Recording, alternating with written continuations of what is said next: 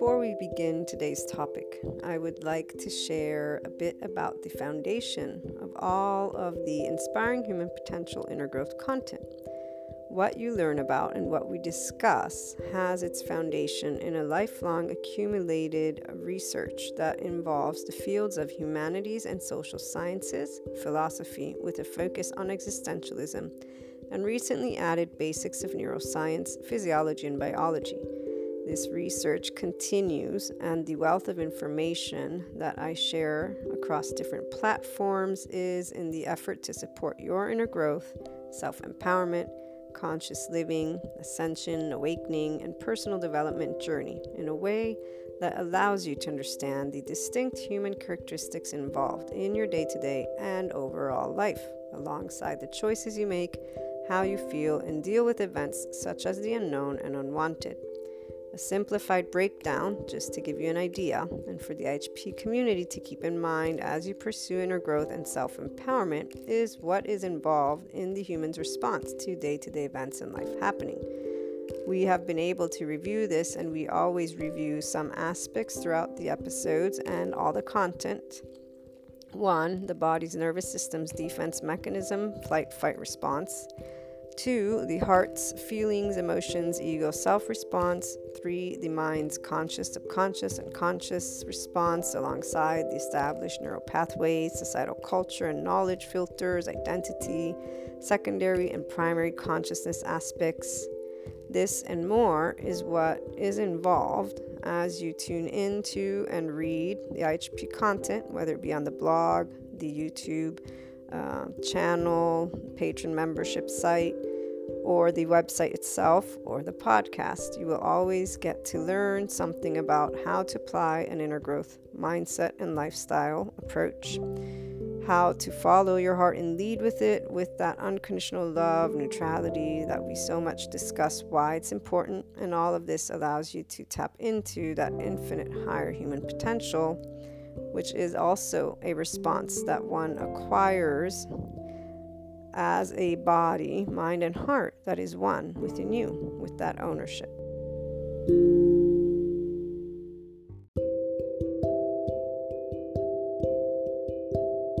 As we were closing out part two of what is it to be to you, to be to you, the 5D self empowered enlightened way, we were integrating that aspect of ego self with opinions and knowledge, and I mentioned to you the flat earthers as an example. And I try to ask those who regularly tune in and any new listener, especially even if you don't, you know, come back, because obviously that 4D channel is much more what the average is still inclined to be in because there's very strong feelings connected behind all of those aspects that are part of being a person our nationality, our heritage, so, ego is important because it's all the things that matter to us. And I also had given you a bit of that insight on the soul level, right? The hand and soul tribe. Okay, so anybody who is new and hasn't tuned into part two, I'm trying to make it so that people don't have to. And so I'll reiterate certain concepts. And I'm somebody who brings together the spiritual and human elements human elements involve are psychology, sociology, existentialism. Every one of us has an ego self, every one of us has a nervous system. And every person's nervous system doesn't like the lack of predictability from the minute we're born. And our ventral vagal state is something we can learn to be in, but that's only if you're in a constant state of compassion towards yourself and the external, which is what being a 5D and beyond type of human being is. Because five dimension state of consciousness it's unconditional love and light. It's light because a person's able to be in a constant vibration of enlightenment. That map of consciousness from the first Force versus Power book of Dr. David Hawkins, where he uses kinesiology. I still have to read it, but he uses kinesiology to map out our map of consciousness. And when we are, for example, in shame, we vibe that. That would be a 25.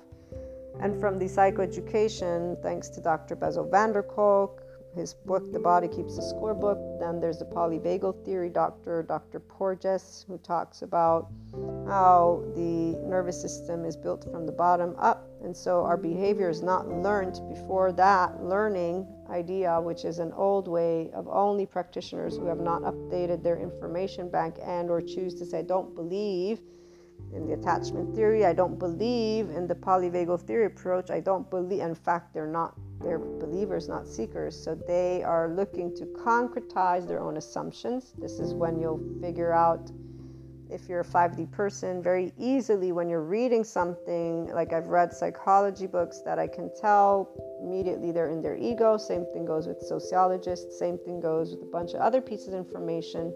And as I was closing in yesterday, I told you with a bachelor's in political science and a master's in international relations and diplomacy, I can tell you that awakening to this heartbreaking and really, you know, I get not heartbroken when it comes to quote unquote leadership.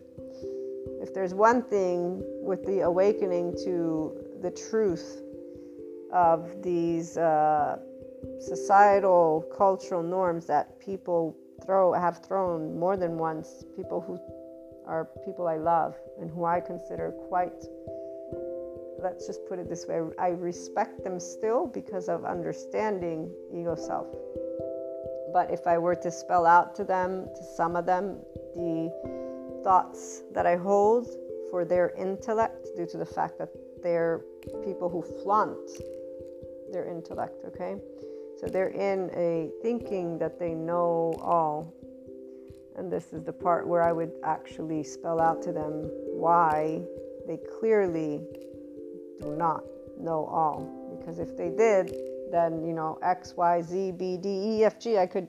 But again, the, that is something that a person who's life sensitive is not engaging in. It becomes something, you know, it's sad and actually a waste.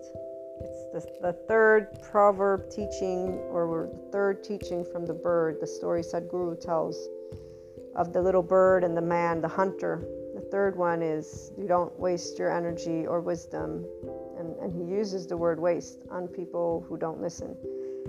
The thing is, a person who wants to leave the earth better than before isn't going to use that time. Once you gain a level of insight with compassion and so completely and beyond just equanimity, which is only a taste of the true you, guys, all of you tuning in, the true you, every one of us is an ocean, is the same ocean, but is an island.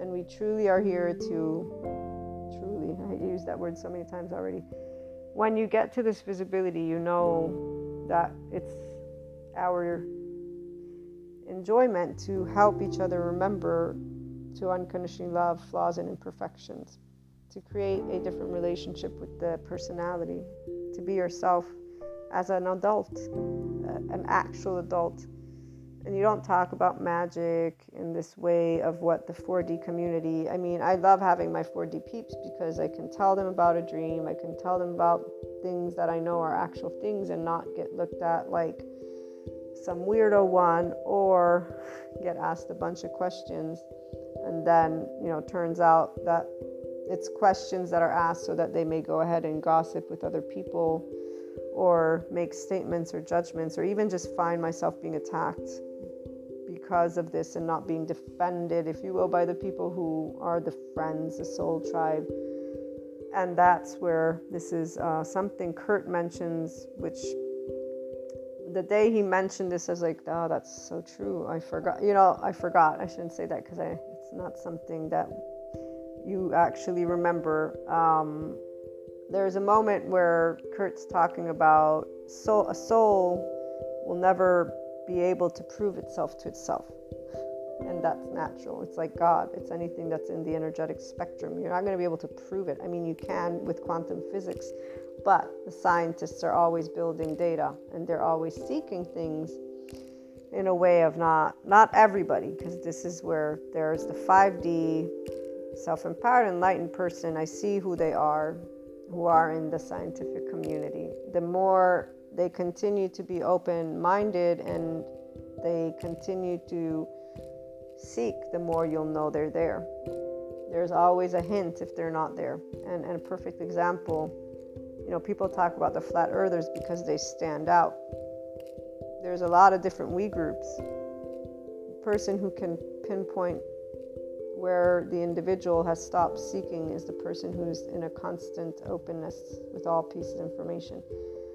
So, here, Sadhguru points out when we tap into our clairs, he doesn't use the word clairs, but I'm going to use that for the spirituality community who's in ascension. So, when we tap into being more intuitive, we'll put it that way too.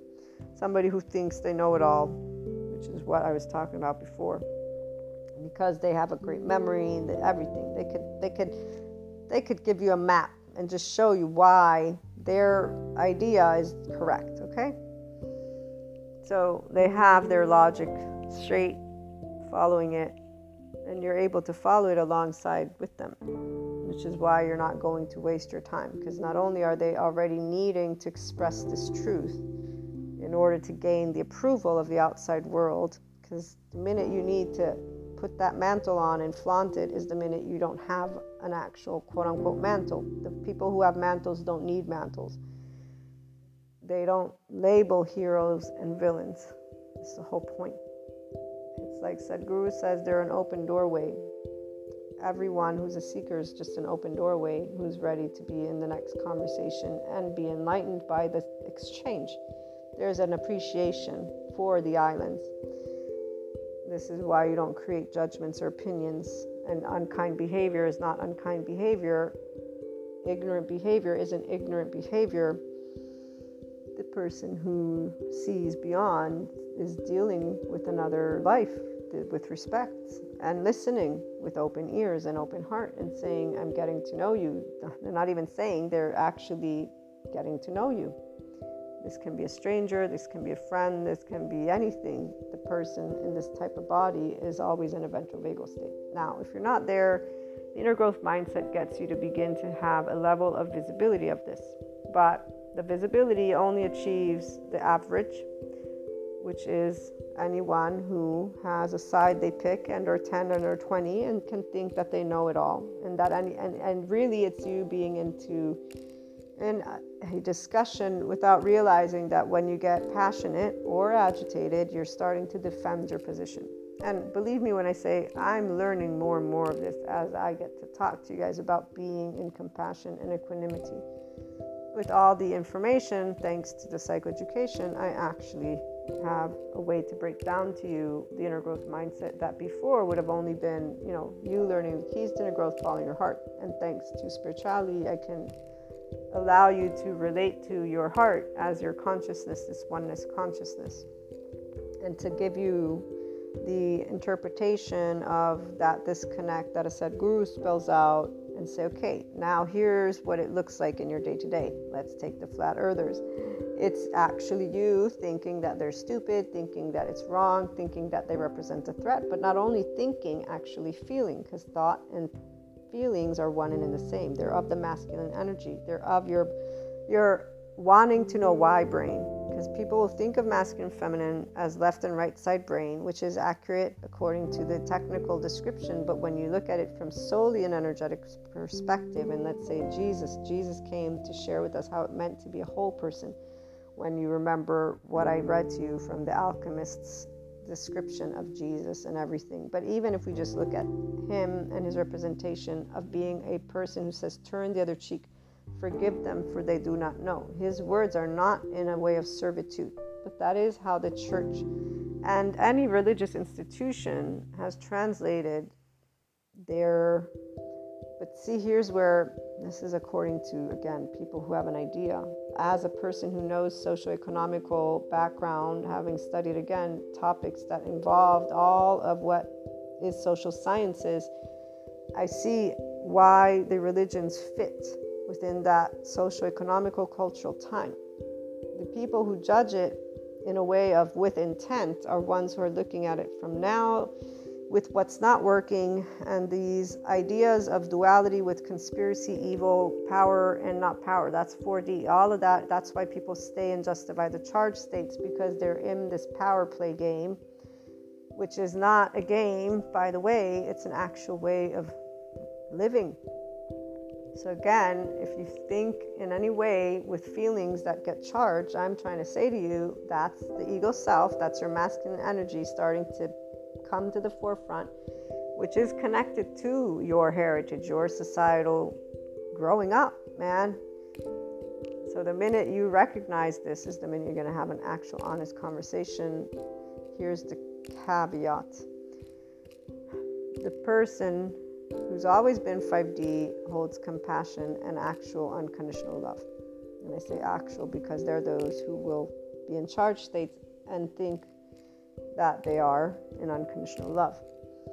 They are not the minute that um, they're able to think of people from their hearts as really not needing to be here or slowing down. Now, let me break this down with the full, you know, whenever I'm in the presence of individuals who hold charged states, and that's from the smallest to the biggest, if I think of where we could be, I can get just as passionate and upset as the next person because I actually see the repeat patterns of one, the person hurt people, hurt people on a one on one scale, the group scale, like people who are hanging out with each other and repeating patterns, the family scale, the so again from micro to macro any step of the way i can pinpoint to you where the body of these individuals is in a charged state so they're not in a ventral vagal state which is why they're not in a 5d state of consciousness.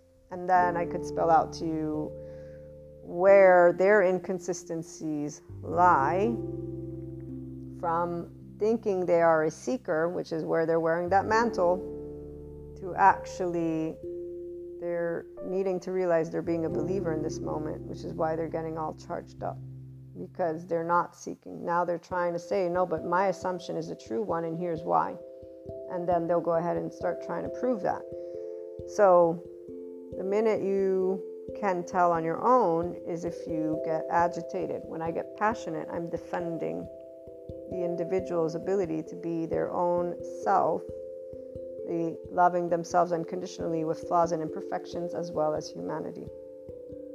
This is my personal common theme and pattern, which is why I'm able to spell it out to you guys. And it's beautiful because we do each have a journey ahead of us and you can identify but it's nice to not label it your soul's path or your success path and just to know it's you. And these are the people that i'm talking to because empowerment of the self in this way is not you thinking, I want to wear that mantle as a Sadhguru, or I want to wear that mantle of the CEO of that company, or I want to wear the mantle of the president of this country or that country, or I want to wear the mantle of this cause or that cause. I want to wear a mantle, is the part people identify to be with everything except for one pure, pure thought and or acknowledgement. We are all an essence of life. The consciousness that people talk about on an energetic spectrum is a consciousness of life. And here, I didn't say with you yesterday, but today I'm going to share a little bit more because there's the ones who regularly listening, and you will be able to connect the dots in a way that helps you. You remember when we read The Alchemist, and she talks to us about the oversoul. And she talked to us about and explains to us what happens right? So the oversoul splits up into smaller soul pieces to fragments of itself. So you can look at it again as the entire planet or the entire cosmos but let's keep it in your personal one-on-one okay? And then from the psychological perspective i'll break that down in a minute in another way. The oversoul it separates into these smaller pieces and it decides its own by the book what it wants to go through to be able and come back to itself. So, your heart, your journey, your life holds you, and everything you do is not by mistake. Everything that takes place is trying to get you to come to the essence of life that you are. And this is where, when you're faced with first the, the parents, the household, and then you begin engaging with children. So, our default network, if you remember the psychoeducation, one, our nervous system, every one of us, it doesn't like the lack of predictability. The first response when the ego self feels threatened is to set engagement.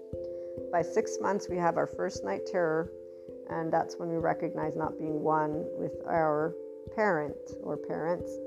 And that's the minute that your body knows it must attach to something. This, this is attachment theory. Okay, so if you look at secure attachment, those are people who are tended to by their caregivers in the best way possible so you don't get stuck in a shame cycle, blame cycle, guilt cycle. Now, here's the thing only you can know this. The way you're going to know this is that whatever you judge, so when people tell me about the flat earthers or they think they're intellectually advanced because they're connecting the dots with all the regurgitation of all the material they've read, all those they're they're a doctor they're the, those those types okay of identifying which is a good majority of people. Because it doesn't matter if they they choose the spiritual science or the science science. Whatever charge state i've met them all and in fact they all think the spiritual ones are the worst because at least the science one they stay grounded with saying well you know i have a right to tease the flat earthers or say they're un- unrealistic because i have they have tangible proof, is what I'm trying to get at. But still, when you go and take a look at all of those, they actually believe in conspiracy theories just as much as the next person. Or they start regurgitating what they're learning in order to manifest what they want to manifest. That's the minute you know you're no longer a seeker, by the way, is when you start to, for your own life. I use the same piece of information as I find them. One, because they're fresh in my mind, and so I'm able to share that with you, okay, and connect the dots. But two, you'll always hear me trying to get you to remember how to gain awareness of your own mind and heart.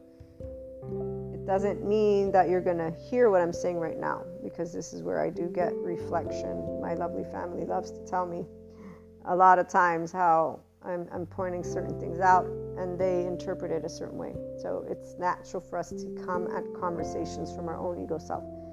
The difference is the person who's aware of this with neutrality is always participating. So if somebody points that out to you, you're not like, oh my God, I'm offended. You get there. This is after the advanced place of the inner growth program or after you gain neutrality with the family, with the friends. So again, our oversoul splits up into different pieces so that it may learn to love unconditionally every part of you, which is why your soul tribe, as those fingers get cut off, most people find themselves without fingers in the sense of with the hurt versus instead realizing nothing's getting cut off emotionally speaking, right?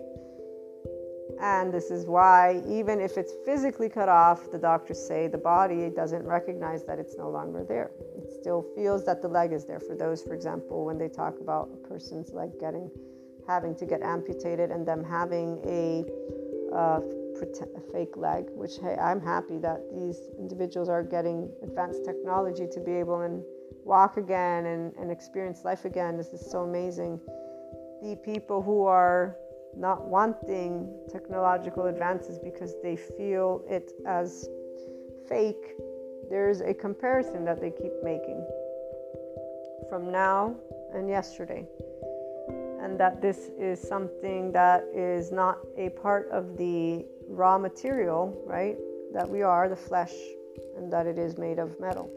And so metal is not, it's always going to be perspective to be is perspective. In fact, if we wanted to get the, let me go find it, Shakespeare, to be or not to be is the question. Let's see what he, and many um, psychologists like Erich Fromm has to, has the to be part. They have a way to express this. So, to be or not to be. It is the opening phrase of a soliloquy given by Prince Hamlet in the so called nunnery scene of William Shakespeare's play Hamlet, Act 3, Scene 1. In the speech, Hamlet contemplates death and suicide, bemoaning the pain and unfairness of life, but acknowledging that the alternative might be worse. Let me see if I can actually read this. We have we have one, but I'm not really sure. I think I want to read to you a simple one. Okay. To be or not to be, that is the question. Whether 'tis nobler in the mind to suffer the slings and arrows of outrageous fortune, or to take arms against a sea of troubles, and by opposing end them, to die, to sleep no more, and by a sleep to say we, and the heartache and the thousand natural shocks. That flesh is here too.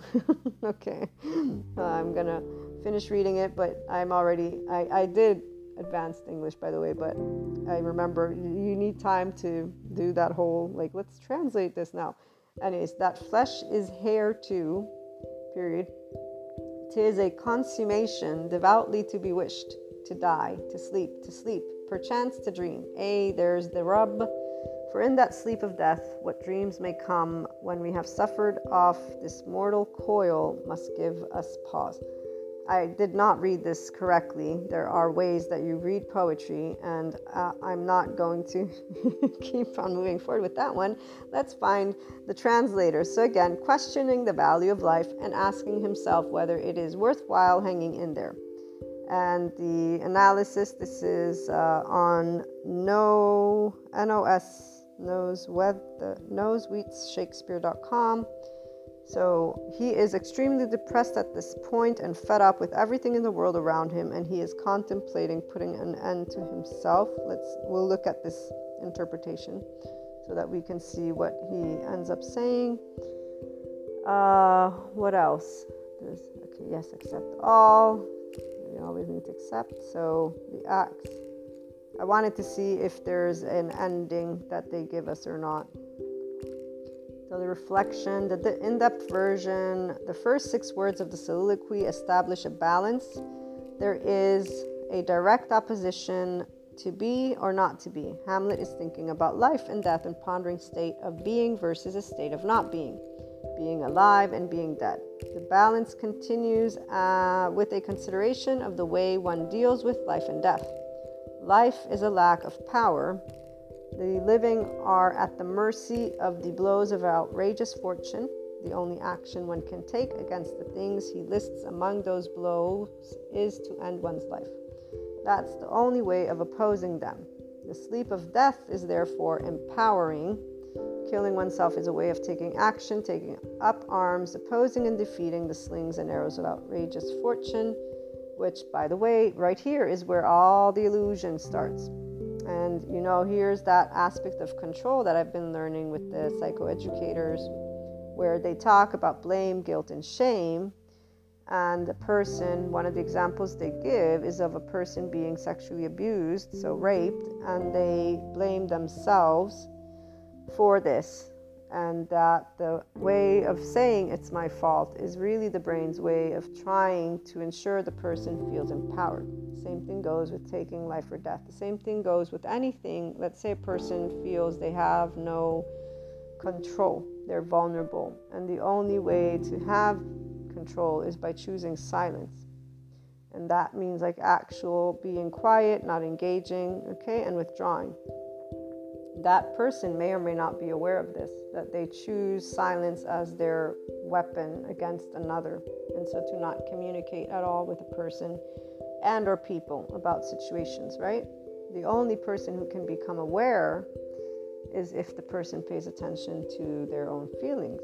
Does this bring, does this control bring you isness, meaning happiness, or does it bring you sadness and upset? Does it create other situations that then don't work out. So, safety behaviors, when a person's looking at them in a way of knowing, so to be freely, when you're in a 5D self empowered, enlightened state, guys, which is what I always aim and will keep repeating to lead you to once you get to that ability to choose neutrality where your heartstrings pull. To, so, to stop thinking like that a flat earthers group can represent any threat the, real ones are these leaders that we need to they need to stop being in the ego but as long as the majority of humanity is still in charge states they're representation of the people. That's what politicians have always been and that's what they continue to be as well as any type of leadership. Which is why I'm so appreciative that we have a Sadhguru and others who are non dualistic and uh, essentially are non duality. So, like even an Eckhart Tolle or a Gregg Braden or a Dr. Joe Dispenza, all the people who are talking about expanding our consciousness in one way or another, they're leading people to be able and stop engaging in the limbic system. Now, even if people wear a mantle, they're still learning how they can calm themselves and to work with the nervous system, which is what can lead to more open ended conversations and people realizing if you choose silence, obviously you feel vulnerable. You choose to get angry, obviously you feel vulnerable. So, at least with themselves. The nice thing is to be able to extend that. So, with what I share, I'm always knowing that I'm giving people here's the way to keep yourself in check. Don't be an arrogant ass.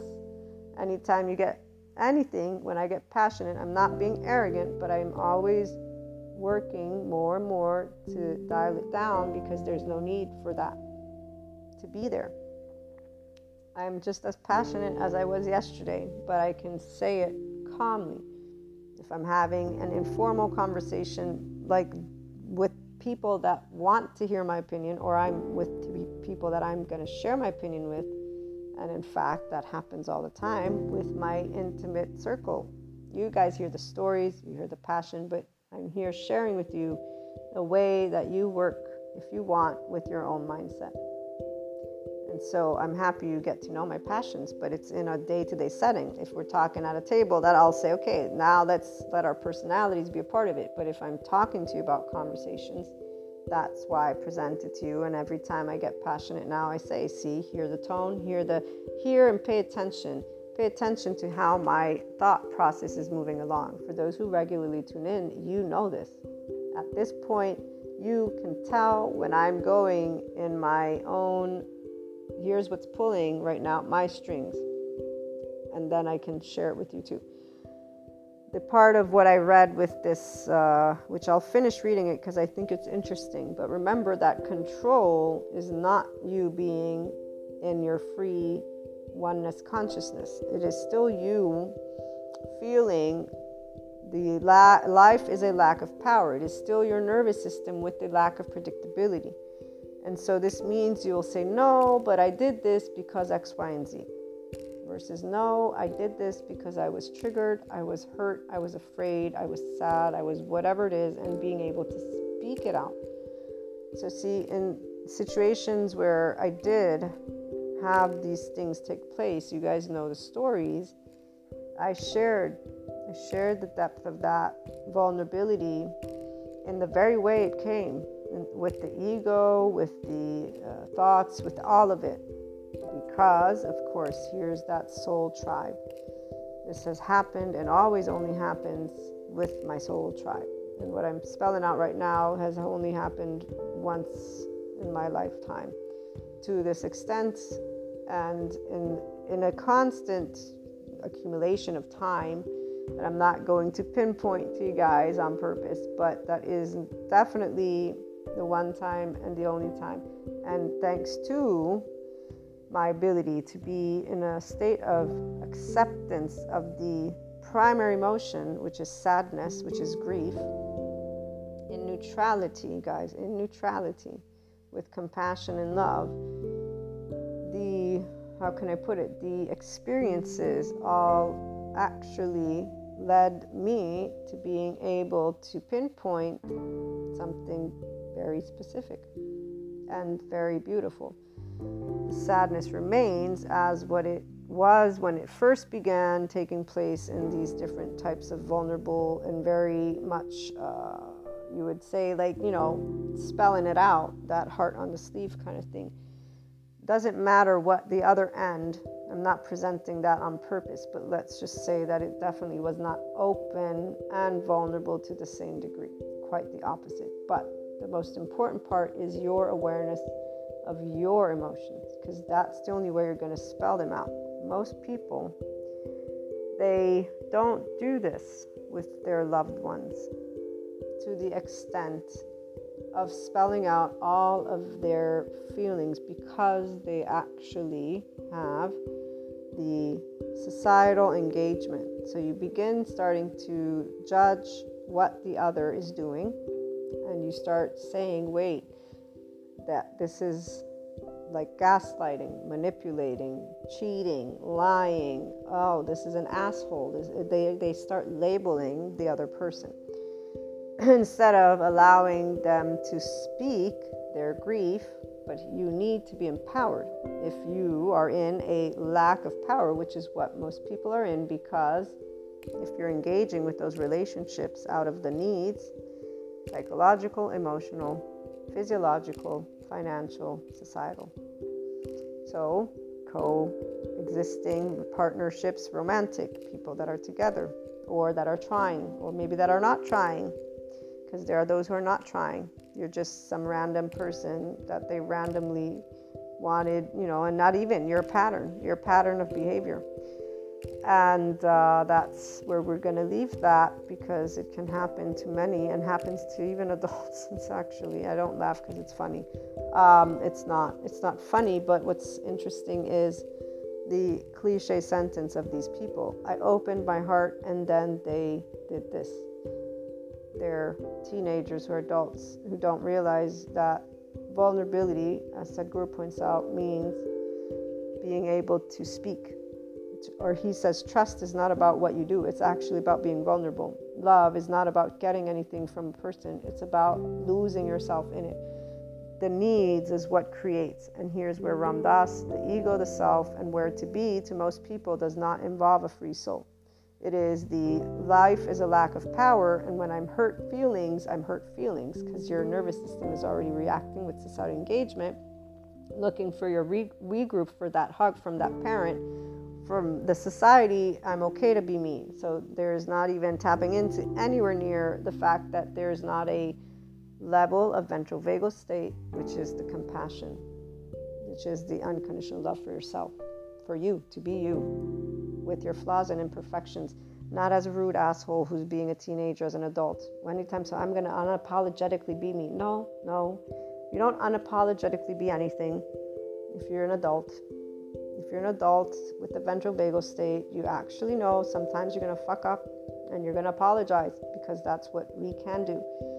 And then friendships stay friendships because we talk about things. Nobody says, No, I don't accept your apology. I'm not going to work it out with you because that's, but that's an indication of a person that doesn't want to work things out because of their own reasons.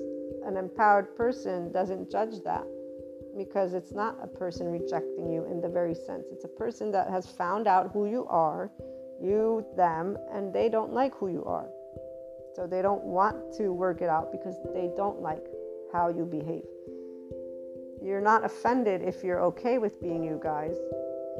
I'm okay with being an unconditionally loving weirdo for the people who think of it as a weird thing because they're not free souls and I'm not a caged up soul it's not about the words people use. I've been told by my closest friends that I'm cold and very schematic.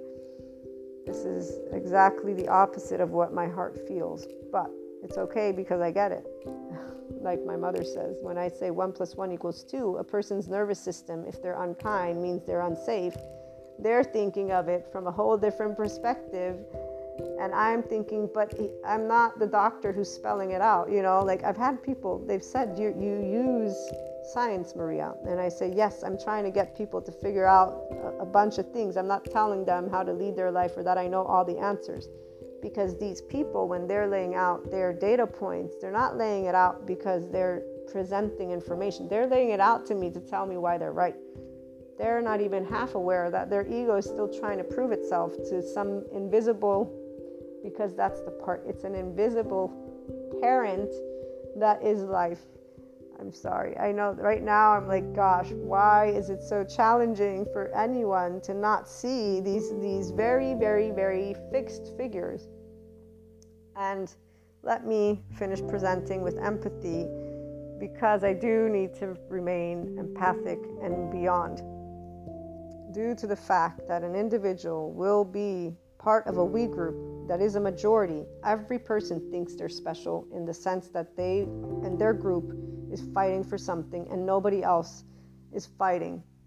And you know how many times somebody's told me how they are unique and different. And again, this is with all respect. We are all, we are all amazingly different people. If only, if only there would be one thing that people stopped doing being in a threat or life threat from their nervous system when they're in conversation. I swear, if only that would happen. But because these pieces of information of mental health, people only look for them if they're really that in need of help or somebody sent them. And even then, they will only go for symptom relief. And even then, they won't take actions to actually achieve their wellness. I can't wait to take the Sadhguru course, but don't think that I don't consistently see the community and the way he speaks and the way people are. Even when I saw this person who is a part of the Sadhguru and they're in Naples, I'm not inclined to be interested to meet up with this person and a lot of other people that are in the holistic. I already have my group of 4D people, and I'm sharing this. This is a side note. I am not interested because those are very limiting conversation. I need to actually pretend to be okay with people wearing these mantles, claiming to be better than other human beings because they tapped into a little bit of channeling here and there, and actually with their egos think they are better than another poor human being who, and not poor because they're poor they're both equally poor. And in, in the sense of they don't actually see that they're both still in hurt. Anyone who judges a narcissist that is an evil is medieval. Because you actually didn't hear a word i said when i spelled out to you the polyvagal theory doctor spelling out to his colleagues if somebody is unkind to you, one, you're already being empathetic. Two, remember to be the adult since you are the. Obviously, they're doing it as a profession. I'm building a community that wants to inspire your higher human potential and others. But either way, I'm not going to give you half of it. You want to inspire your higher potential? Well, guess what? Stop having a side and start recognizing we all have sides. I have sides too. It's called letting people be who they are, and then know that if they have not committed some heinous crime and they're speaking their opinion, they can be the dumbest piece of assholeish shit, anything. They're speaking. They represent no threat to you whatsoever. When it comes to behavior, well, everybody should take anger management. Everybody should take an empathy class. Everybody should learn to stop being ego sensitive. It's so tiresome to walk around eggshells all the time. This is why I love the James PT guy and this is why I love anybody who's going to speak up and say, dude, you know what? You're going to be sensitive. Go away. Go away and go listen to the people who are going to be sensitive with you. It's not because we don't see the fucked up shit that happens in the world. We see it. And this is where passion, right here, personality all over. I sit with the grown ups who can sit down and say curse words and even get passionate. And you know what? Hug it out after. Hug it out I've had the worst fights with people. And when they are able to be themselves fully, there's never been a cutting off of anything. The ones who have done so, their fully is not full. It's according to a list of moral codes, and that's that. This is theirs. You respect that. I get it. It's like the people who crap on the flat earthers. I personally find it unnecessary. I've had discussions with my younger sister and her friends because they're all intellectual people who think that because the books say it's true, these people should not be or have a right to exist. This is not true. And furthermore, it is actually people just behaving the same way towards each other. Closed minded, thinking that one knows the truth. Yes, we all get it. You got the book that proves it. Can we move on with our lives now and pay attention to more important matters? It kind of reminds me of when people are flaunting their degree left and right. and it's like, okay. And and I laugh again because as an online entrepreneur and marketer, there is a specific way that you do learn about branding.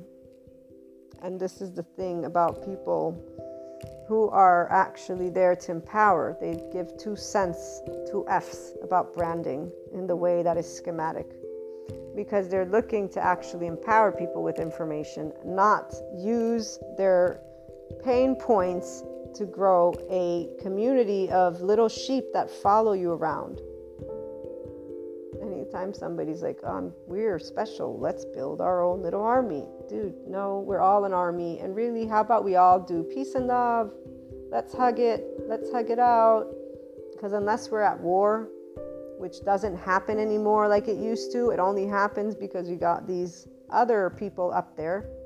But I should take a step back again because guess what? We don't have only them. We have their little we group followers who are still part of the medieval tribe, who are still part of the 4D tribe, and who are so much in that because it's a very, very specific vibration and it is in duality, and duality is part of that expansion of consciousness. So, back to the 2B with a 5D, recognizing this and knowing how the passion, the personality of what you just heard doesn't do anything good. We can have a conversation about it. Oh yeah, I'll get passionate. You you just watch me get passionate. Right now, I'm trying to share with you that is something you have complete control over if you want. And control is the first step, FYI. You really want to move into the freedom of the soul, which means to be able and be colloquial, nice, respectful, and no, I'm sorry. I got upset at you and yelled at you or did whatever, which happens to me. Still happen well only with my family members, like I've spelled out. The only other few times it was made very clear to me that I would not be supported in what was taking place, and I took that and did the best I could. And you find me here today being able to say, I did great. I did great on my own, and I'm thankful because I really did learn how to accept no and everything that comes with the no of a threat or life threat body. I came to be able and accept that and grow something unique to try and pay more attention. And the body information will help you guys. If somebody is kind to you, they're not threatened by whatever you're speaking. The minute they start getting agitated is the minute they're threatened. You you choose how you're going to spend your time. The to be with 5D self empowerment and enlightenment chooses to have an enjoyable conversation because they're not needing to prove their ego to society. So, society can label you the most weirdest type of human being on the face of this planet. You're not going to go flaunting, oh, guess what I can do because you channel and or whatever it is that you tap into. You actually stay grounded and move more towards conversations like a Sadhguru, but not in the way you dress, FYI. Not in, in this uh, closed, only one subject matter, only 10 subject matters, only three. There's no extreme for the person who's in an empowered place. There is, ah, here's a bunch of different areas. Those flat earthers, man, I can see how smart they are.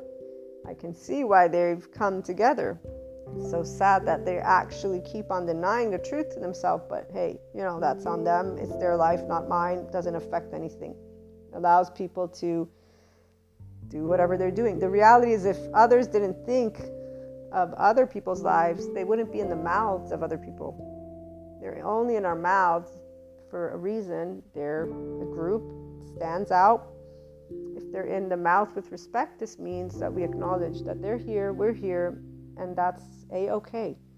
And to think that it's not a okay, that has a hint of arrogance. And that is equal to an insecure ego. Because your nervous system's reacting. That's all. Not because you're insecure in the sense of afraid. Because everybody's like, well, that's not what I know. I'm saying if you get agitated, you're getting into charge state. You're not in your ventral vagal state. Here, I'll spell that one out. So you're not in your third eye, prefrontal cortex, with the absence of your own ego, self, suffering, and judgment. No, you're very much in your own idea of fear and reality. So, how did you gain control? How did you start deciding that you were going to be okay? All of that has a lot of different ways that it looks for people. So, the Sleep of Death is therefore empowering to finish up with uh, Shakespeare. Let's see if there's anything more interesting to read from here. Uh, we read that. That living is a passive state, dying is an active state. Because obviously, living, you are subject to external situations, which is what an insecure body feels like. The ventral vagal state doesn't feel that way. And they're using their prefrontal cortex. They're in compassion they're in equanimity, they're talking themselves through, they're not reacting in any way, shape, or form. They're here, I'm being triggered, something hurts really bad, like really, bad. I'm really sad, I'm really angry, I'm really this. You're speaking it. You're not using it against. You're not reflecting the emotion against another human being. You're speaking it. Two different things, and not to get into an argument, not to prove a point. You actually, sp- I want to, I want us to talk. Can we talk? Can we please talk? I just want to talk. Okay? But when they say no, I'm letting you know. Anytime is a no, stop pushing. Stop pushing and start trying to understand to the degree of, okay, so you don't want to talk. Fine, let's not talk. But you're choosing. The more clear, and there's no reason, the only reason people are not clear with their opinions is because they're not ready to stand up them. And by stand up, I don't mean fight. When the ambivalent attachment friend came to me and started their arguing, they were pointing fingers the entire time at me, which cornered me into saying, Obviously, I don't meet your demands. But it wasn't even cornered, it's the truth of the matter. There's a difference if I'm saying, Okay, I'm presenting to you this, you're telling me it's not true. I'm presenting to you this, you're telling me it's not true. I'm presenting to you this, you're telling me it's not true. But all along the lines, you're not having an open conversation about it with me. Hmm, let me think about this. Here's one brick, another brick, another brick, a third brick, a fourth brick. I'm pretty sure that this is very clearly us building a brick wall. Again, it's clear because there's not an open dialogue that ends in a, okay, we can agree to disagree. And these are the differences that we find. Okay, so based on these differences, this is the recalibration and the transformation of that interaction. So the passive state of living is not something that has to be. It's because people don't recognize that reaction, the lack of predictability, the nervous system, the limbic system that is engaged, those overwhelming feelings, we are getting into our natural default network. Until the age of seven years old, we're in our theta brainwave state. That's the subconscious. So when people talk about upgrades, DNA, all that stuff, in the ascension community, guys, you go to a psychiatrist, you choose to do personal development, they'll help you. The updated guys, though, the ones that do somatic, experiential, and cognitive, not just the ones that have you speak out of your mouth, because they're not helping you to unlearn anything from your nervous system. They don't even have the polyvagal theory guy in their mind. They're like the ones who are saying, Oh, I'm going to give you the way to get underneath the skin of the narcissist. Yeah, that's not a grown up talking to you. That's a person who's still hurt. You're not learning to be 5D from that person and I am quite okay with taking off the compassion hat because if there's anything that is going to perpetuate your own hurt is you staying in a space of thinking that you have the right to hurt somebody else or label somebody else versus acknowledge your grief the dr tara the african tribal saying see when you get passionate that's what happens your brain you start needing to slow down so you can spell out words. Vengeance is a lazy form of grief. Our primary emotions, if they get dealt with, you don't have shame, you don't have guilt, you don't have blame. You don't ruminate on the same thoughts over and over and over again. There's no hamster wheel. There is no passivity because you're knowing what you're feeling and you're speaking it. This is requiring to not be afraid and or feel uneasy with confrontation, which most people instead do the blaming oneself, there's a way that you do it because you acknowledge from the now, okay, I did X, Y, and Z. This was silly because I should have done X, B, and D. Moving forward, I'm going to do X, B, and D. It's not pointing a finger and saying, You are the blame. You are the fault of my hurt. I hate you. You did this. You that's not talking. That's people creating reasons for why they're not going to become grown-ups and most people that stay into the adaptive child response are, in fact, in charge states. This is not where we're at. The inner growth mindset leads you to get, at the very least, to the visibility of functional adulthood. Then you get to choose.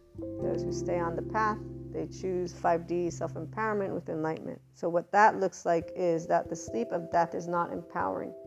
You actually acknowledge that amnesia spirituality that Kurt talks about.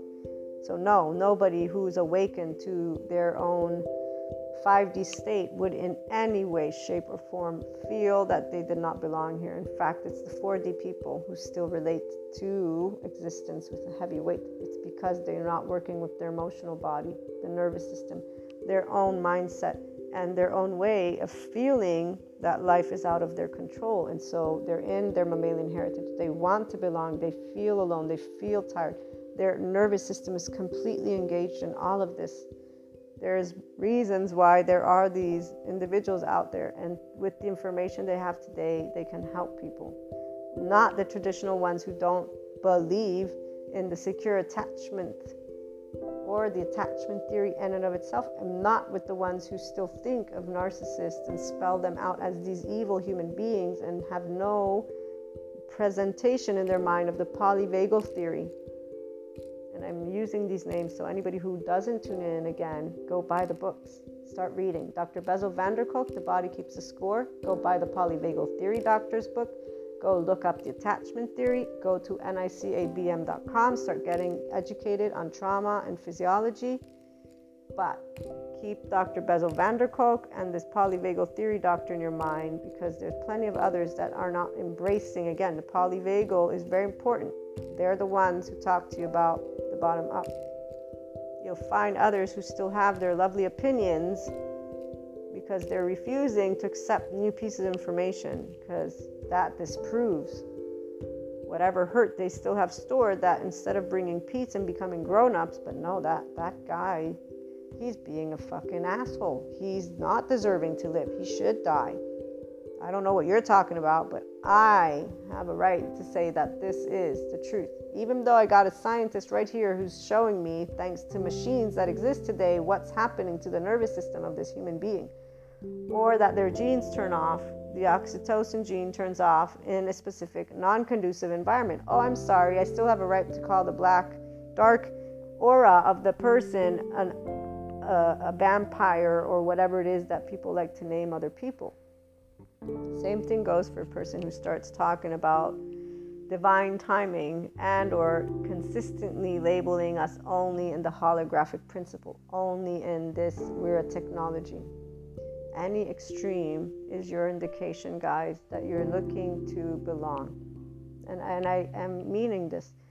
You are the essence of life that you are. You are the seeker when you're open.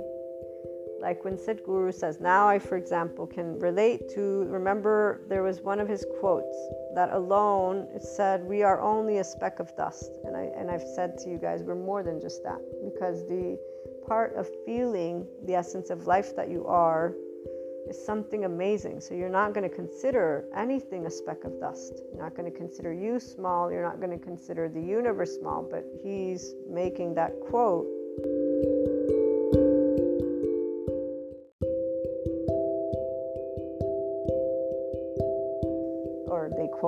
Actually, I should say. And so, because I hadn't had it ever heard in context it was being related in a physical sense, that he was saying, bow down to everything else. And so I took that quote the same way when they say bow down to God or Jesus. This is making a servitude. This is not an empowering message, okay? But when I relate to it to us marrying consciousness in its infinity, so being able to accept that we don't know uh, and never will the chicken or the egg, to be becomes that infinite and it isn't a battle between dark and light. It's actually acknowledging that there is no light. When you are in the awareness of the fact that duality exists to give you free will, to give you a choice. Are you going to be kind when you're being basically attacked or not? And not physically, emotionally we had the medieval times. We're past that. Right now, we have 5D coming for a reason. The technology gives the scientists the ability to see that evil doesn't exist in the way that our storylines told us. And this is why, when we review anything from the past from this, you'll always see the common theme teaching humanity how to love. If we're one big ball of energy, man, and that's what we are, without thinking of what came first or not, with the holographic principle in mind, but moving beyond just the theory and actually being it. This is why I bring together the human spiritual elements. Because anytime I'm hearing somebody start to talk about us as technology or divine timing, or even just alone creator, is the moment they've disengaged from remembering that we're simply like the air. It is to be, has no beginning, it has no end. Life and consciousness, this is why time doesn't exist in the moment you gain this visibility. So, yes, you're a small speck of information. I'm a small speck of information. Sadhguru's a small speck of information. Kurt's a small speck. Gregg Braden, Dr. Joe Dispenza, all the psychoeducators. We're all those islands, and we're part of a big ocean. You find your own to be, and you watch every piece of information as it comes to you, enrich the experience and the respect for every life form that doesn't choose that because it's too scary. It's too scary because it is, because it's uh, anytime you're being faced a moment of expansion to be this that I just described, it is actually acknowledging everything and nothing. And one of the ladies in one of Sadhguru's speaking engagements, as he's talking about the darkness that they present to uh, yoga students, she says, You're scaring us. And I could hear from her voice the fear. And I've heard that by more than one person. And it's not a fear in a way of afraid, it's a sadness of, I, I really want to know if I, after death, do I live, do I die? I don't laugh because it's funny. But as a child, and I told you the story before, but it's important to share it again. I would wake up from sleep and be so sad because I was like, if death is this, then this is darkness. And my heart would be sad, not because I wanted to live in this material way that most people think is, because I would not be able to remember my loved ones. And so, thinking of there being that heaven the way that they tell you as a kid that you would be with your loved ones made me obviously very happy. then, oh man, I grew up and obviously uh, realizing at a certain point that mm, no, you forget, you actually forget, right? That's that 4D. So, a lot of people stay in this place. And uh, luckily for me, I got to go beyond that place. And so I'm here being able to share with you the other end of the coin and also say you don't have to actually go through emotional pain, guys. The reason we go through heartbreak is because of the societal mammalian heritage and our nervous system and all of the things we talk about. So, here, the poem is accurate. Let me finish reading. Life is a lack of power. The living are at the mercy of the blows of outrageous fortune. The only action one can take against the things he lists among those blows is to end one's life. That's the only way of opposing them. The quote unquote sleep of death is therefore empowering. Killing oneself is a way of taking action, taking up arms, opposing and defeating the slings and arrows of outrageous fortunes. Living is a passive state, dying is an active state. But in order to reach the condition of death, one has to take action in life, charge fully armed against fortune. So the whole proposition is circular and hopeless because one does not really have the power of action in life. I'm going to finish reading what um, this Shakespeare interpretation is. Death is something desirable, devoutly to be wished, a consummation, a perfect closure. It's nothing more than a sleep but there's a catch with which Hamlet calls a rub, okay? A quote unquote rub is a bowls term meaning an obstacle on the bowls, bowels, B O W L S, on the bowels lawn that diverts the bow. So the fear of the life hereafter is the obstacle that makes us pause and perhaps change the direction of our thinking. We don't control our dreams, so what dreams may come in that sleep in which we have shuffled off all the fuss and bother of life. Okay, so he's continuing to describe. He uses the term mortal coil, which is an Elizabeth, Elizabethan word for a big fuss, such as there may be in the preparations for party or wedding. A lot of things going on and a lot of rushing about. With that thought, Hamlet stops to reconsider what will happen when we have discarded all the hustle and bustle of life problem with the proposition is that the sleep of death is unknown and could be worse than life. Okay? And now Hamlet reflects on a final end, a quote unquote quietus is a legal word meaning a final definitive end to an argument. He opposes this Latin word against the Celtic quote unquote sweating and quote unquote grunting of a living person as an Arab beneath an overwhelmingly heavy load. A fardel, the load carried by camel. I'm reading, guys, word for word, okay? Who would bear that when he could just draw a line under life with something as simple as knitting needle? A bodkin? Question mark. It is quite a big thought, and it is fascinating that this enormous act, drawing a line under life, can be done with something as simple as a knitting needle. And how easy that seems. Hamlet now lets his imagination wander on the subject of the voyages of discovery and exploratory expeditions. Dying is like crossing the border between known and unknown geography. One is likely to be lost in that unmapped place from which one would never return. The implication is that there may be unimagined horrors in that land. Hamlet now seems to make a decision. He makes the profound judgment that conscience does make cowards of us all. Okay, so he makes the profound judgment that quote unquote conscience does make cowards of us all, quote unquote, ended. This sentence is probably the most important one in the soliloquy. There is a religious dimension to it, as it is a sin to take one's life. So, with that added dimension, the fear of the unknown after death is intensified. But there's more to it than that. It is not just about killing himself, but also about the mission he is on to avenge his father's death by killing his father's murderer Throughout the action of the play, he makes excuses for not killing him and turns away when he has the chance. And says, Conscience does make cowards of us all, quote unquote. Convention demands that he kill Claudius, but murder is a sin, and that conflict is the core of the play. At the end of the soliloquy, he pulls himself out himself out of this reflective mode by deciding that too much thinking about it is the thing that will prevent the action he has to rise to this is not entirely a moment of possible suicide. It's not that he is contemplating suicide as much as reflecting on life. And we find that theme all through the text.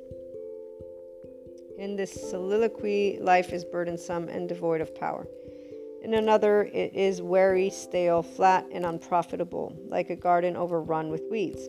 In this soliloquy, Hamlet gives a list of all the things that annoy him about life the whips and scorns of time, the oppressor's wrong, the proud man's contumely, the pangs of despised love, the law's delay, blah blah.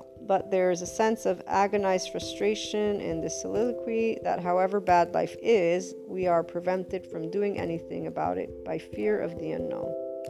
Now, here's the part about the fear of the unknown our nervous system, the lack of predictability.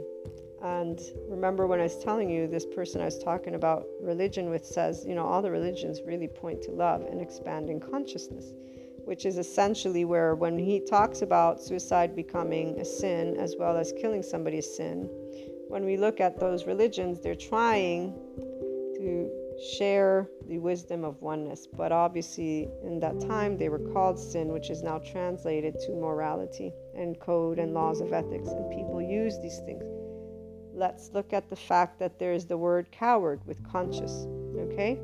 And there's also the person blaming, judging, sense of guilt, but I don't want to commit a murder. So, all of this, if you're empowered, you actually realize the coexistence, and it looks very different. This is where a person who is in this space and may contemplate those emotions with the level of suffering, okay, guys? that is where you're still in the space of duality without acknowledging your own nervous system's immediate already in that inclined defense mode response to side engagement. I'll use me as the example. When I read one of my first psychology books, those regular listeners you know, I made a very specific prayer, and this was to God. And it is that I did not believe in evil and that even if that meant me going to hell that that would be okay because I actually now know thanks to psychology why people hurt people because they're hurt. So, with what courage would I actually deem that there's no there's no way? Like that's an actual against what Jesus speaks. Turn the other cheek, forgive them, for they do not know. So, this was made clear in a way, but it was also clearly told to me by those who practice in the churches. And doesn't matter if they're Christian or not. Anyone who still speaks to me with their rule book doesn't even have to be religion. It can be somebody who's telling me why that person should be on the uh, death chair. Anyone who tells me they think they have a right I'll use the flat earthers. Whenever somebody will say, intellectually speaking, they think they have a right to say these people should not, they're stupid. Very simple. No one's stupid. They have an actual way that they think. And if you actually listened, you would know why. One, because you'd be paying attention to the, how they're adding up their one plus one. And really, what you would understand is that beneath the surface is a person, a group of people that didn't belong. And this is what's made most clear. All of the people were rejected, one way, shape, or form. They're one we group of many different we groups. And even the mass, that is the average, is still a we group. Because if we had less we groups, we'd have more people that are like Sadhguru. And the empowered people who talk about humanity, like our community, with compassion. And this is why there's no wiggle room here for people who don't want to hold compassion for every human being on the face of this planet. We don't take sides. The conversations don't need me, and I try to spell it out so that you don't waste your time with conversations that are not of your interest or with a mindset that is really not something you're going to pursue. I do know, obviously, that every person will be able to take away that which their consciousness is ready to understand. And I am always going to be here providing guidance, mentorship, whatever term you prefer using, with the love unconditionally, you with your flaws and imperfections, and all other people, and coexist and respect. Respect means not only actual physical life of every human being on the face of this planet, it also means the laws, it also means each other, and it means to be able and be functional adults and grow up and speak things, not attack, not point fingers, not blame. I would do a disservice if I allowed you to leave here thinking of being able to cast a stone on any other human being. Functional adults don't cast stones. At the very least, I can get you to equanimity a little bit. And so, from your prefrontal cortex to acknowledge your own grief. Your own grief with to be. As a kid, I woke up from those dreams three or four times before I actually was able to walk myself to a place of neutrality, thanks to the heaven, hell, all that stuff, and really embracing love, if anything. But there is a specific Marcus Aurelius quote that got me out of the emotion that would follow these dreams, or these actually aren't dreams, waking up and feeling sad about that. Uh, and his quote was I don't remember it specifically anymore, but it was something about why waste time in a state of emotion when you have life now. You don't have it tomorrow. Like, what are you doing? You don't have control over how people are going to treat you or anything that you don't have control over. And that's a very important step for any one of you, it's always about are you ready to know that the emotions you feel, they're yours. This is this is why I tell you about the nervous system and the mammalian heritage. You're not having to stay in this quote unquote monkey brain, which is what others term it, or as a Dr. Joe Dispenza says, that you are you don't want to get out of the drama of feeling feelings. There other people have told me that too. And I say, don't say that. They're not actually choosing to be subject to their limbic system. There is a default network that was established as an infant and then that they built upon. Every one of us, I'm, I'm included. Difference is, for me, is like, well, I have my heart in mind in my hands right here. I don't need another person to make me feel loved. I can do this. and I was taught how by the, for me, Jesus and God, by honing into that unconditional love and sense of compassion as long as I treated others kindly. So the sins were spelled out, and to this day, they're the same. See, people will justify, let's say, doing something that is not right, versus take empowerment and say, I was cornered in the sense of acknowledging your own reactiveness.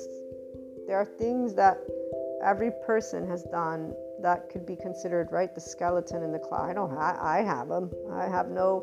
I have no shame or, or you know. I always think if one day ever certain things come up. One of the ways I talk to my empowered peeps about this, and I say, well, I actually practice to be in a state of neutrality.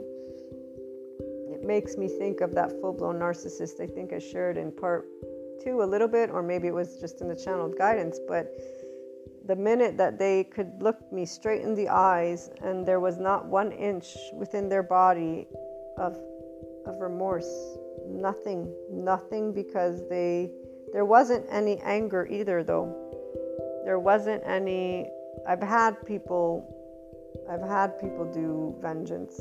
It wasn't very i wasn't very happy. It, it really made me sad that day um, but i also knew immediately vengeance is a lazy form of grief. It's not even about lazy, it's actually that deep of hurt.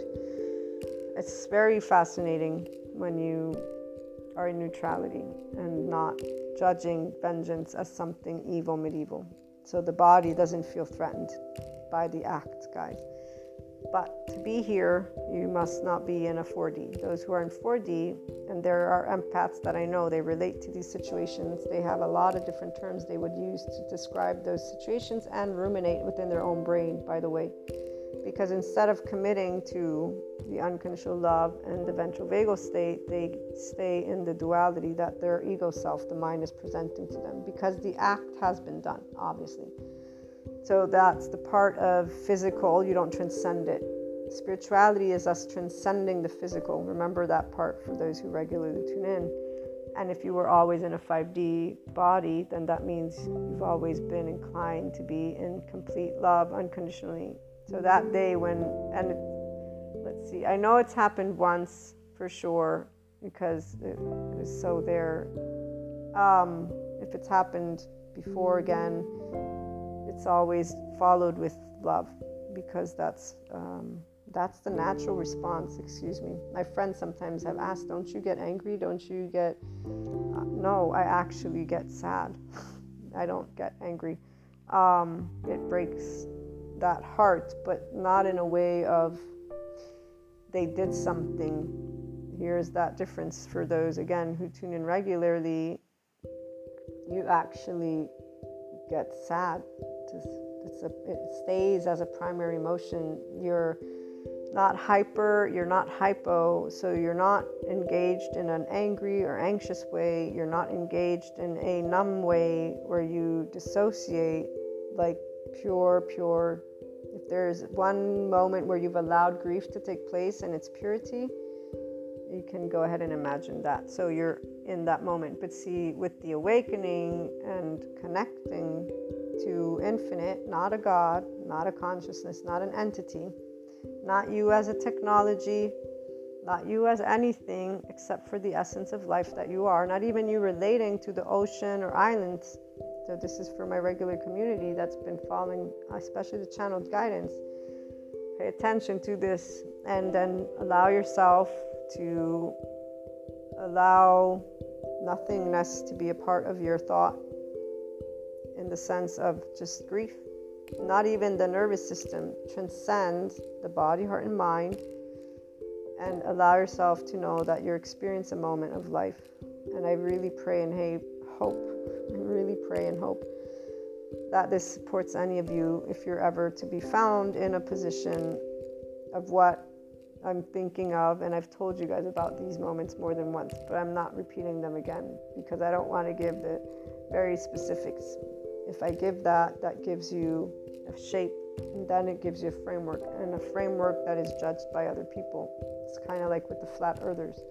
People are completely unwilling to see that they represent no harm, and in fact, to feel compassion because all of those people were rejected by somebody and they found a community that they could relate to. It's like my 4D people, I know why they're in the way that they're in. And I try to help them to move beyond because it's more empowering to be able and be in a state of compassion. But yeah, when that when this these situations took place, it's because of my relating to God not as an entity, nor spirituality as something to be achieved as others when they're following a Sadhguru or any guru, they're using their ego to follow it, meaning, oh, they're telling me how to be enlightened. When I say to you enlightenment and the 5D self empowered enlightened, it's an actual physiological state that I'm describing. And that's why I integrate always the body element. It's you in a ventral vagal state using your prefrontal cortex to walk yourself through so you're able to do the rhythmic breathing that keeps you in the presence of now you allow yourself to know you're going through an emotional moment. And wow, those moments, they were definitely, I didn't even think I would ever be in those. But that's exactly why uh, it makes complete sense. For those who understand the whole oversoul thing, and we've talked about this, we do, as our own piece of life, choose exactly how we're going to remember everything. And everything only means one thing love, pure love, the state of pure love, the state of oneness, the state of you in whatever is the most amazing time. If it's with a person, that's fine. If it's with a situation, but that moment where you are in ecstasy. Nothing can hurt you. You're free. You're you're loved. Like it's just this amazing moment that has it's a Satori over and over and over again. But it's like from your being. It has no shape though. And as long as you keep thinking in that moment of grief, that's why you're not disengaging from the mammalian heritage. This is that engagement, the fear, the powerlessness that that's the Hamlet thing talks about. It is not something that was for me challenging, but I can tell you it was very, very deep and interesting. And this is why I would not and don't wish that, or why I'm actually happy that there's like podcasts like this one and people that have gone through certain experiences, a Sadhguru, the psychiatrist with their technology and information, because any person who goes through anything similar has plenty of tools around them. Now, here's the caveat only you can actually be the one who says and recognizes, as Tara points out, in a state of blame, guilt, shame, in any of those secondary emotions, vengeance. Okay, so if you're ignoring that you're suffering and you're using excuses or things to keep battle format, versus tending, solely tending. So it's about like when, if you were talking to a kid, where you would say, It's not your fault, it's okay, come here, let me hug you. It's the same thing. Not even thinking of you as an inner child that needs healing. This is why. No identifying. You're living in actual moment, a moment that is important, that is emotional. To not have why, not why. To be with that, there is no egg first, last, chicken, not chicken, nothing the minute you can allow you to say, you know, I think I'm going to try that out. And then obviously, every time you're going towards the thing that is in the belief, wait a minute, no, this is not, this is me looking for a way to feel safe. It's the minute you're facing the unknown that you say, hey, mind, yes, this is unknown. This is unwanted. This is unexpected. This is very painful. it's very sad, but it's not life threatening. So let's breathe and love and sit here and do other things. Let's not ruminate. The rumination comes from blame, guilt, faults, it's a child who's simply saying, if only I had done this. This is that part of control. This is part of the lack of predictability, the not awareness. And this is why people who are in the 4D continue to think they're different. And some, I don't want to be here, I don't want to be here, I don't want to be here. They don't work with their actual emotional body and they start pointing fingers at who's to blame, what's to blame. And obviously, they're going to find a lot of different things that they can connect to. And FYI, I don't know if I'm going to make the part three a one part or separate it into two. I'll decide at a certain point. Depends on what timing I see when I end up stopping the example that I'm trying to close up with. And it is something that I hope you can sit with. And I say hope because I do know what it means for a person to find themselves in this level of situation. But I also know what it means to be able and sit with a constant compassion. It's a simple choice of it's not about you thinking that you have to meditate, and it's not about you thinking you have to go at it with the psychoeducation, okay? It's actually about you very simply knowing you are a person. You do have an ego self, and there is this nervous system. You don't even have to think about consciousness, soul, any of that. When things happen that are not known, they're that, they're not known. When things happen from a small scale to big scale. Now, the human mind, we are secondary and primary consciousness. The why exists. The why is followed by a feeling of, I wish I knew. That feeling, if it's in a place of sadness, it's called grief and sadness, and that's the primary emotion. And that won't change, which is why we all have only adapted child emotion responses until we are allowing charged states, until you're allowing yourself to be unkind, to be angry, to be in any of those emotional states, versus I'm grieving, I'm upset, I'm scared, I'm this, I'm that. Let me walk myself through it. No blame, no fault, no person, not you, not them, nothing.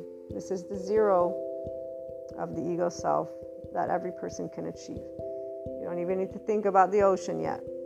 Okay?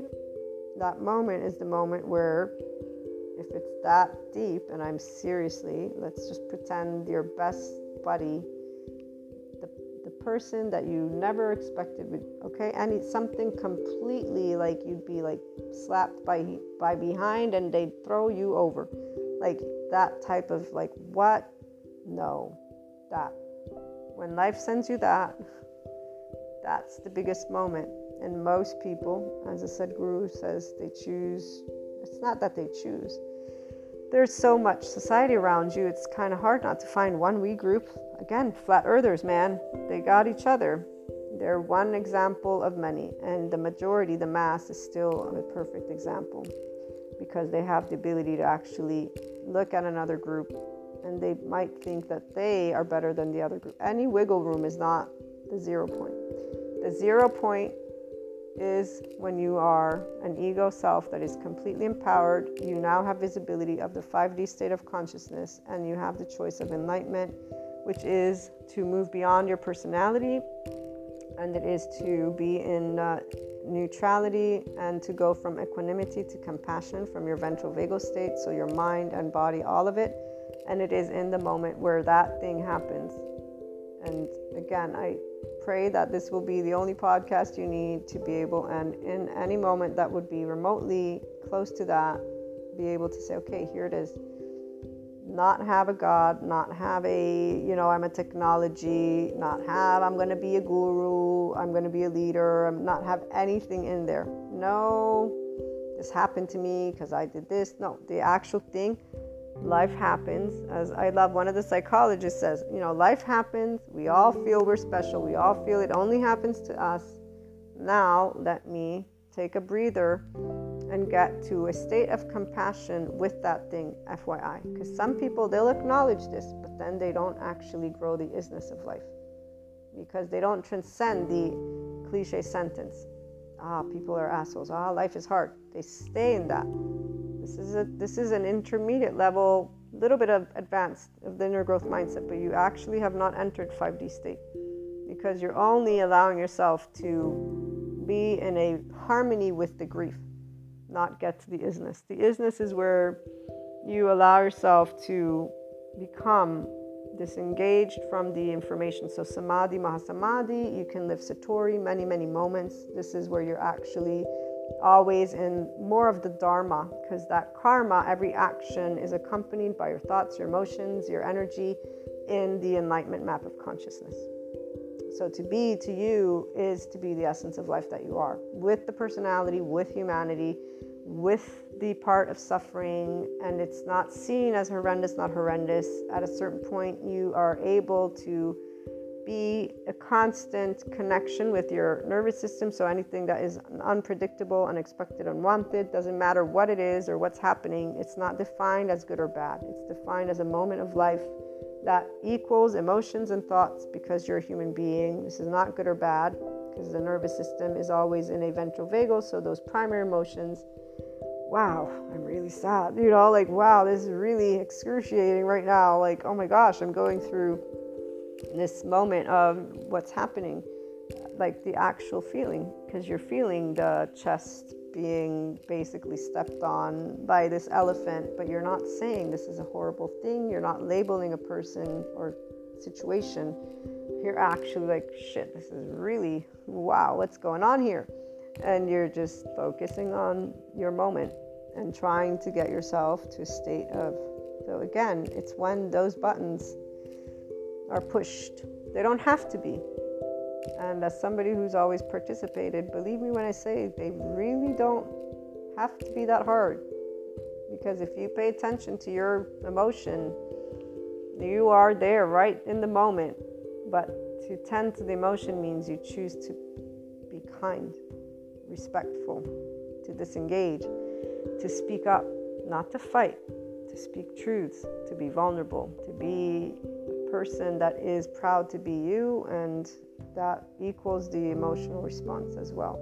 So it's a combination of inner growth in the moment, the conflict, quote unquote. It's not a conflict to those who achieve the advanced place of the inner growth program and beyond. Obviously, for the beginners and intermediate, they'll those of you who have seen the main modules, they come at you with different. It's the same exercises, the same lessons, but it's this different perspective. Because again, beginning is just starting to follow your heart, intermediate is you. You're going to find those wounds. It's more of the perfectionist, adaptive child response. The advanced is the beginning of functional adulthood, and then we get to move forward with. I have like a teleseminar that you could use because that's when I first got a hold of the Dr. Bessel van der Kolk stuff. Even though I'm thinking I want to maybe make that into a mini course, I, I still need to find time. But in the meantime, we have the podcast to venture off into more aspects. And then eventually, if I do create other courses, they'll keep all of a bunch of different things in mind. But to be for all moments in time is always going to be something that is you participating. You're never passive because life, you understand that yes, it is unpredictable. There are these unexpected situations at hand, but you get to work with your emotions because they're in your body and they're with your mind. And you are simply doing what the compassion training experts do with their patients. You are rhythmically breathing, so calming the sympathetic and nervous, the whole nervous system. So when we're breathing in, the sympathetic nervous system is activated. When we breathe out, our parasympathetic nervous system is activated. The rhythmic breathing example is a five second inhale, six second exhale, Furthermore, you're allowing yourself not to ruminate, but to, okay, I'm feeling upset, I'm feeling vengeful, I'm feeling angry, I'm feeling this. Okay, ego self, what are we looking for? And you really are just walking yourself through the feeling, and that's about it. You're not taking in who should do what or not do what. If you do that, you are playing the ego comparison. What you want to do is just pinpoint the grief, the hurt, and reassure. So, like your parent would hug you, but this is where you're hugging you by choosing not to take a side. That's why you become the adult. You start learning the skill of everybody has trauma, everybody has choices. So, person's treating me this way, I get to choose. Do I want to keep hanging out or not? And you will speak a truth with calmness if you've chosen to be the 5D self empowered enlightened person. Because otherwise, you're going to be just as much charged as the other. This doesn't mean you don't get charged, it means you commit to trying to express your emotions, to have an actual conversation so you recognize what it means to blame and you stop doing that because you recognize that we all have ego. The functional adult knows that they're coming at a conversation from their own ego. If I'm going to start talking to you, it's because I have something to say. Ego, period. It's not better or worse. I have an ego too. Yes, I do. We all do. This is the one thing people usually don't do. And so they stay in their temporal junction. And while they're contemplating, they're fusing with suffering. They're looking at things with duality. If you're comparing, if you're thinking what the other should do or what you should do, you're not actually working through your grief or your situation and you're not acknowledging your part in the matter with complete neutrality. It's not because you need to say ego get away or not. No, that's the whole point. It's to acknowledge that the you personality is part of the equation and it's to be able to present it because why not? We all have one. Why shouldn't I say to people and or situations, this is how I'm feeling right now? And I know it's personal and it may not be you, but to be able and talk is a choice of you choosing how to conduct yourself. And that's the minute you're going to stop staying stuck in your temporal junction and allow yourself to defend your charge state and simply relate to wait a minute, when I'm getting anxious, angry, these are my emotions. They are connected to my mammalian heritage, the need to belong, to my ego self, to my nervous system. Why I love talking to you guys about it with the body element. This is the inner growth mindset applied. Spirituality is an added bonus. So the heart, the heart, which is consciousness, is an added bonus. that gets there eventually. First of all, it's about being yourself, loving unconditionally you and others with flaws and imperfections, and being able to say, "Hey, I'm fucking pissed right now." Believe me when I tell you, I've had the most interesting of discussions with loved ones, and we always come back together and talk about them because that's what soul bonds will always do they'll be able to talk about, you know, I'm sorry, can we can we chat? You know, and, and, and make up and then have a laugh about it. My one friend, the five years after I hadn't talked to him one word, he tried. And believe me when I say he tried. And I said nothing. And his ex at the time even said, You're being childish. And I said, Whatever, I don't care. but the minute, and I knew he needed me, but the minute he did right, hey, this is what's happening, was the minute I said, okay, let's meet up. And I meant it as I did share with him what happened and why I didn't speak to him. And ever since then, our bond's grown that much stronger. Unconditional love is not us telling each other what to be.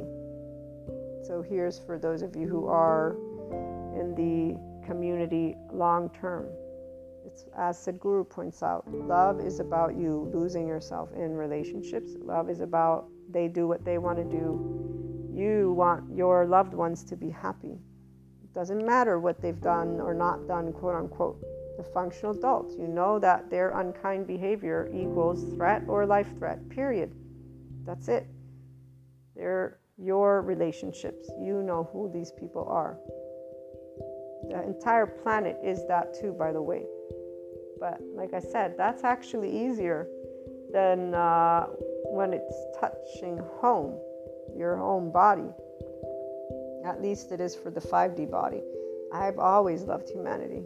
The only reason you guys still hear passion in my voice is because I've been told time and time again since I was little that I shouldn't unconditionally love humanity.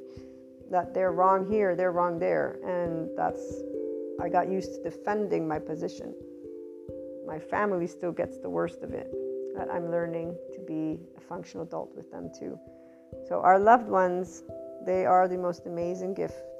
And actually, if anything, you guys can hear it the community. Your enemy, quote unquote, is the biggest gift. But it is only if you actually get to the place of seeing that they're not your enemy I always think of that Jesus and Judah tidbit of information from this one documentary that I came across, and I don't remember it. It was on National Geographic. And they tell about how Judah was. There's a scripture somewhere that is speculating or saying that Judah was told by Jesus, You have to betray me. You have to do this thing. And when I heard that, I said, You know, I actually think this is the truth because it makes a lot of sense. Because because When you're 5D, again, you're connected to that oneness. You know what duality is. You're not in the 4D station. You know what it means to have to have separateness consciousness participating. Again, there is no beginning or end. It's a trick question, the whole chicken egg thing, and people will continue battling about it versus seeing the truth. And that's where I'll leave it at that. So you realize that all 7 billion people plus anything that lives, you're a small speck of this big cosmos.